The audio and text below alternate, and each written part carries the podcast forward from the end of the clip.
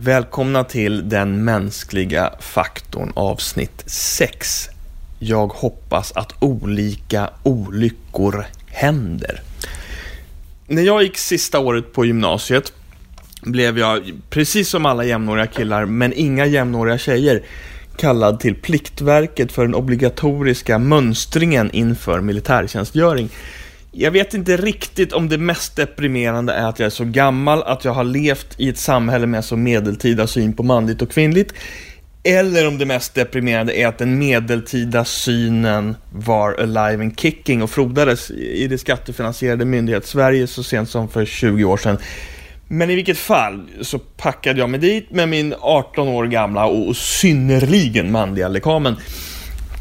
Under mönstringen skulle det bland annat göras styrketester och jag kände mig faktiskt rätt så taggad inför det momentet. Jag har alltid haft ett eh, aningens oproportionerligt tilltaget axelparti. Eh, på gamla skolfoton ser jag ut lite som en levande Ruriks kub jämfört med klasskamraterna eh, och mina tappra försök att spela fotboll i barndomen blev aldrig mer än mediokra på sin höjd, vilket jag idag undrar om det inte berodde på en orimligt högt belägen tyngdpunkt i förhållande till längden eh, som gjorde att bollen för mig liksom blev mer avlägsen än för mina jämnåriga lagkamrater. I vilket fall, styrketestet på mönstringen var en riktig käftsmäll för min självbild som en ganska stark kille. Jag fick en trea på en skala av 10 Eh, och jag har faktiskt än idag, 20 år senare, lite svårt att prata om den saken obesvärat. Mönstringsförrättaren ville trots detta helst skicka iväg mig som befäl någonstans. Jag antar att han tittade på mig och på mina resultat och tänkte att den här snubben kommer ju inte ens orka trycka in avtryckaren på en AK5. Men han verkar tillräckligt slängd i käften för att kunna manipulera jämnåriga snorungar till att göra som man säger. Och skulle inte det funka så ser han tillräckligt kriminell, psykopatisk och, och bredaxlad ut för att kunna skrämma dem till att följa order. Men jag blev inte befäl, för jag hade en skön mönstringspsykolog som pratade mer än vad jag gjorde under den så kallade bedömningen som han utförde. Eh, och han tyckte det vore mycket bättre om jag blev brandman. Och det lät ju kul tyckte jag, och mönstringsförrättaren vek ner sig, så jag blev alltså brandman i lumpen. Vilket jag tyckte var skitballt ända tills jag insåg att de mest fikade och spelade innebandy på dagarna var på hjälteglorian halkade lite på sniskan kan man väl säga. Men detta satte mig också i kontakt med akutsjukvård och ambulanssjukvård vilket förde mig in på den yrkesbana som jag sedan dess har följt. Så jag är ändå ganska nöjd med resultatet så här i efterhand eftersom jag faktiskt trivs väldigt bra med det jag gör. En annan grej som hände mig i lumpen var att jag fastnade för träning. För mig hade träning i princip uteslutande inneburit bollsport tidigare. Och det hade jag säkert varit bra på om det inte vore för den där sabla höga tyngdpunkten. Men på brandstationen fanns det ett gym. Och där hittade jag ett sammanhang där min lätt överdimensionerade bröstkorg, i princip för första gången i mitt liv, faktiskt var användbar.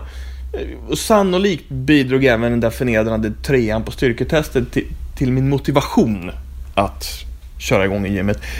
Sen dess har jag tränat i olika former. Och jag har väl alltid sagt att jag bara tränar för att må bra.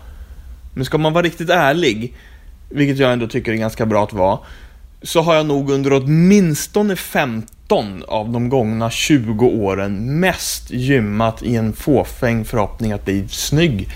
Eh, arre det är som den genialiska titeln på en bok som jag tyvärr inte har läst. Jag vill ju bara se snygg ut naken. Jag tror nog att någonstans 92-93% av oss som hänger på gym och som inte rehabtränar innerst inne tänker så. Men att kanske bara 5% av oss skulle erkänna det rakt ut. Sen de sista fem åren så har jag börjat inse att det blir inte bättre än så här. Och jag får nu träna mest för att bromsa ett oundvikligt förfall och hålla gubbfläsket i schack. Dessutom har jag haft en del problem med ryggen, så en hel del av min träningstid läggs numera på coreövningar, alltså mag och rygg. Och på stretching, vilket är ganska ironiskt, för om jag verkligen hade tränat för att må bra under alla dessa år, så skulle jag ha fokuserat på core, stretching och kondition mycket mer. Och förmodligen kunnat ha en av världens i särklass friskaste ryggar just nu. Istället för att hållit på att traggla biceps curl och bänkpress. För jag vet ju egentligen att skaror av människor blir sjukskrivna för ryggproblem, men att ganska få blir på grund av en överbelastad biceps. Det är svårt det där, vad vi säger och vad vi egentligen tycker. Särskilt i min generation. Alltså det här är pinsamt, men jag erkänner härmed offentligt att jag är lite förtjust i att klä mig i hyfsat tajta t-shirts. Det är liksom min belöning för alla års bänkpress, chins, biceps curl och tricepspress. Att få vara lite exhibitionistisk med några små detaljer om min kropp som jag ändå tycker ser helt okej okay ut. Och det kan ni väl unna mig. Men när det någon enstaka gång har hänt att någon har sagt någonting i stil med att jag ser stark eller fitt ut, så har jag genast svarat med ett ironiskt tonfall. Äsch då, jag har bara tagit en tight t-shirt för att det ska se så ut. Och det där blir någonstans lite konstigt, för jag säger ju precis som det är.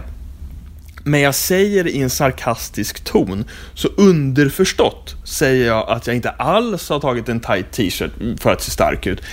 Och så skrattar vi lite åt det där, fast ingen, allra minst jag själv, förstår exakt vad det var jag menade, eller vad det egentligen var som var roligt. Ironiker är gåtfulla varelser. Om du frågar mig, så är det ett under att det finns människor i min generation som klarar av att leva i fungerande relationer överhuvudtaget. När vi så ofta varken menar vad vi säger, eller säger vad vi menar. Vad är det egentligen vi vill? Vad är det egentligen vi tycker och vad är det egentligen vi känner?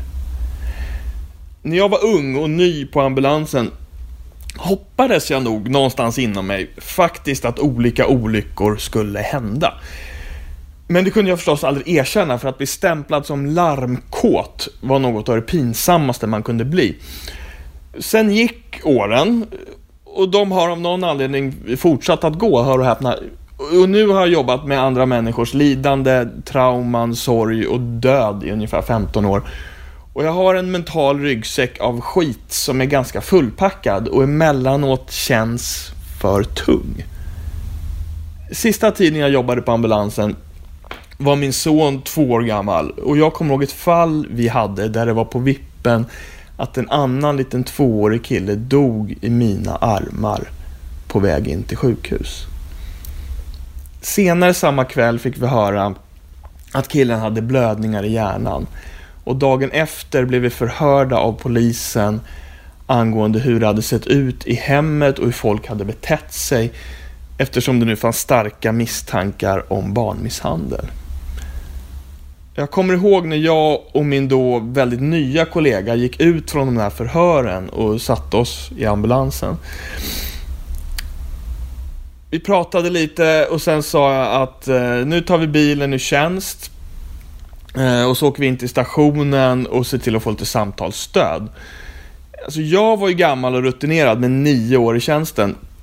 Och hade ju sett det mesta. Men jag tänkte på min stackars unga kollega. Så vi åkte in till stationen, satte oss med någon typ av samtalsperson som kom dit. Och så började vi prata. Eller, jag började prata. Och sen kunde jag inte sluta. Det var som att plocka upp den där ryggsäcken med skit och vända den upp och ner och ösa ut saker i ett enda kaos och börja rota runt bland dem. Den som verkligen behövde prata var jag. Den som verkligen mådde dåligt var jag. Och den som fick boka in uppföljande samtal var jag. Men jag projicerade mina känslor och mitt behov av bearbetning på min unga kollega. Ibland är det svårt att erkänna våra viljor och våra känslor, inte bara för andra utan till och med för oss själva. Jag säger viljor och känslor här i pluralsform, för jag tror det är precis vad det handlar om. Hjärtat har inte en enda riktning. Hjärtat är stort nog att låta en paradox stå öppen och måste inte prompt lösa den. Också när man skrattar kan hjärtat verka, står det i Ordspråksboken i Bibeln. Om jag skulle fråga dig om du är glad eller ledsen idag, så skulle du förmodligen instinktivt svara att du är glad för att undvika det ohyggliga och osvenska obehaget att tvingas ta ett djupt samtal. Hemska tanke. Men skulle du verkligen tänka efter och svara riktigt ärligt så tror jag att du ganska ofta borde svara både och. Eller hur? För det finns nästan alltid något att glädjas åt och det finns nästan alltid något att sörja. Och det är helt okej. Okay. Det är mer än okej, okay. det är friskt, det är sådant livet är. Precis som jag pratat om i de två gångna avsnitten, när man summerar en dag eller sitt liv så blir det alltid en varierande mix av tacksamhet, glädje, lärdom, irritation, besvikelser, vrede och sorg. Och erfarenheten av att vilja olika saker på samma gång, ambivalensen, tror jag inte är främmande för någon. Så jag vill verkligen deffa mig själv lite hårdare. Men jag vill också verkligen käka pommes och bea och sen lite kladdkaka till efterrätt. Jag har träffat många människor som verkligen vill sluta dricka. Men som inte kan sluta tänka på hur gärna de skulle vilja ha bara en öl till. Och jag känner folk som verkligen vill vara närvarande föräldrar för sina små barn. Men som också verkligen vill göra en karriär som ställer krav på dem att jobba 12 timmar om dagen. Jag brukar gå på kontemplativa promenader runt Stora Essingen där jag bor. En promenad låter otroligt mycket mer intellektuell om man säger att den är kontemplativ, så jag brukar kalla dem för det. Och då brukar jag stanna någonstans vid vattnet och bara stå och titta ett tag. Och plötsligt en morgon i våras slogs jag av hur det kan gå vågor åt så många håll på en och samma gång. Det kan gå stora vågor västerut och i 90 graders vinkel mot de vågorna kan det rulla in svall från en förbipasserande båt. Svallet studsar mot klipporna och möter sig självt på vägen ut igen. Samtidigt kan det gå vindkrusningar på ytan i ytterligare en annan riktning. Och någonstans under allt det där vet jag att det hela tiden drar en ström österut. Jag tror att hjärtat och själen är lite som stora vatten. Det kan gå rörelser åt många håll med olika kraft och på olika djup på en och samma gång. Hur handskas man med det här utan att bli galen? Jag tror att en väldigt viktig lärdom finns att hämta hos artisten Timbuktu och i Bibeln. Tillåt mig att droppa ett par fraser från Timbuktus låt Resten av ditt liv. Hoppas att blixtar prickar dig. Jag hoppas att olika olyckor händer. Och där har ni för övrigt dagens rubrik som jag alltså har snott av Timbuktu. Tack för det. Och sen kommer den här underbara harangen i slutet av låten. Jag hoppas du aldrig någonsin igen kan komma ihåg en pinkod. Alltså aldrig, även när du får en ny. Och må din klocka alltid gå 20 minuter för sakta så att du alltid kommer för sent. Och må köttätande myror äta upp dina ögonlock så att du alltid är trött. Och även när du är pigg så ser du väldigt, väldigt, väldigt trött ut och må dina hårddiskar för evigt alltid krascha.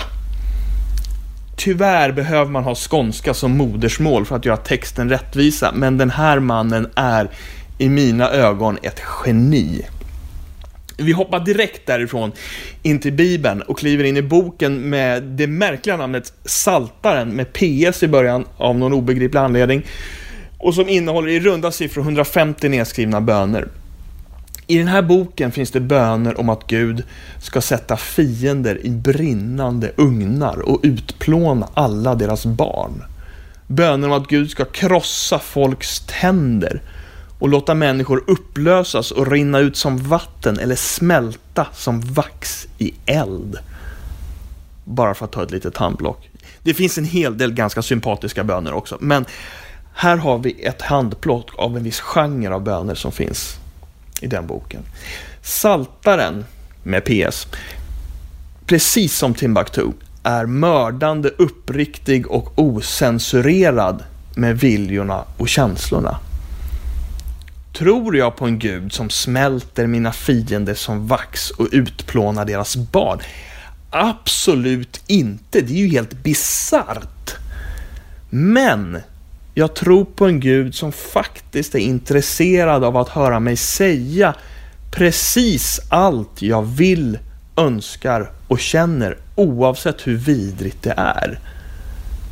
Som det där bibelordet som jag berättade om för några veckor sedan. När vi ber ska vi tacka Gud och låta Gud få veta alla våra önskningar. Det lovas inte att vi kommer få det vi önskar, men det lovas att vi kommer få en frid som ger våra hjärtan och våra tankar skydd. Här tror jag att det finns en nyckel till all sund andlighet. Att ägna så mycket tid åt sitt inre liv att man ser vågmönstren och upptäcker alla olika riktningar som vågorna och strömmarna går i och att man sen är helt uppriktig med det. Inför sig själv och inför Gud, eller vad du nu väljer att kalla det för, och gärna även inför några väl valda medmänniskor. Jesus adresserade också det här en gång när han talade om bön och då sa han att man inte ska göra som hycklarna när man ber. Hycklare, som för övrigt verkar ha varit ett av Jesu favoritord när han tjafsade med den religiösa eliten. En översättning av hypokrites, som är grekiskas ord för skådespelare. Det Jesus säger är alltså att när vi ber, vilket faktiskt 80% av befolkningen gör emellanåt, fast bara 1% går till någon kyrka. När vi ber ska vi inte gå in i en roll och försöka vara någon annan som vi gör så ofta annars. När vi ber ska vi låta maskerna falla och bara vara oss själva med allt det som finns i oss. Eller som författaren C.S. Lewis beskriver det, att komma till Gud med allt det som finns i oss, inte allt det som borde finnas i oss. När jag ärligt formulerar och verbaliserar mina viljor och känslor i bön har jag upptäckt att det gör åtminstone fem olika saker med mig. För det första är identifikationen de destruktiva viljornas och känslornas största fiende. Alla de där vågorna som, om jag följer dem, för mig dit jag djupast inte vill, dit strömmen nere i djupet av mitt hjärta inte pekar. Om jag ser dem för vad de är, sätter ord på dem och erkänner att de lever i mig, så har jag ofta gått en väldigt lång bit i kampen mot att avväpna dem. Men så länge jag inte har identifierat och formulerat dem så kan jag inte heller bemöta dem och då får de fritt spelrum i min själ. För det andra är det naturligtvis så att för att kunna bli tillfredsställd så måste man veta vad det egentligen är man vill. Så länge jag säger och kanske inbillar mig att jag tränar för att må bra, men i själva verket bara vill se snygg ut naken, så spelar det ingen roll hur bra jag mår om inte resultatet blir att jag faktiskt ser snygg ut naken, kommer jag inte att vara nöjd ändå. Man behöver lära känna och formulera sina viljor om man någonsin ska kunna bli tillfredsställd i livet. För det tredje tror jag att formuleringen av känslor och viljor har en befriande förmåga i sig själv. Vi mår bra av att släppa en verbal bombmatta ibland. Det finns ett mönster som går igen i ganska många av bönerna i Saltaren med PS. Och det är att man går från klagan över allt som är skit till att explodera i ett riktigt utbrott med bön om att Gud på olika sätt ska plåga, förödmjuka och tillintetgöra fienderna. För att sedan landa i en djup suck av tillit och förhoppning om någon slags ljusning. Känns mönstret bekant? Ibland måste man bara öppna dammluckorna och ösa ut skit. Och när man har gjort det känns det oftast lite bättre efteråt. Eller hur? För det fjärde upplever jag att just bön blir ett sätt för mig att släppa taget. Det är lite som när jag har haft häcken full med att hålla en människa vid liv på jobbet och sen rapporterar över den patienten innan jag går hem och en kollega tar över ansvaret. Det finns en frihet i att få lämna över ansvaret till någon annan och lita på att arbetet går vidare. Men många saker som vi möter på mitt jobb och som vi möter i livet i stort kan vi inte göra något åt hur hårt vi än arbetar. Vad ska vi göra åt att en mamma och en pappa håller på att gå sönder inombords därför att deras son eller dotter ligger för döden? Det är då jag sätter mig på cykeln på vägen hem och i mitt hjärta skriker på Gud en stund. Jag skriker om orättvisan och ropar om tröst och någon slags gudomlig närvaro hos den sörjande familjen som kämpar med att förstå vad som händer. Och för mig är det där en stor hjälp till att kunna släppa taget till nästa arbetspass. Och låta ansvaret gå över på en gud som kanske finns och kanske inte finns, men som just där och just då faktiskt hjälper mig alldeles oavsett. Femte och sista punkten. Jag inser att det här är kontroversiellt och kanske inte är något du skulle höra av en parterapeut eller en grupppsykolog, men jag tror, hör och häpna, att en ärlig och uppriktig kommunikation är nödvändig för fungerande relationer och goda samarbeten. Därför tror jag också att all andlighet, som i grunden är ett sökande efter en kontakt i en relation med någonting andligt som är större än mig själv, allt det bygger på att jag ärligt försöker kommunicera med det gudomliga väsen som jag söker kontakt med. Att jag osensurerat och osminkat berättar om allt det som rör sig i min själ. Där har du fem anledningar till varför jag tror att Bibeln uppmanar oss att låta Gud få veta alla våra önskningar. Och varför Jesus säger att vi inte ska spela en roll när vi ber. Och varför Bibeln är full av märkliga och i vissa fall ganska obehagliga böner. Det är därför att vi behöver det där. Vi behöver identifiera, formulera och verbalisera det som rör sig i vårt hjärta. Ärligt och utan tillrättaläggningar. Äkta, osensurerat och naket.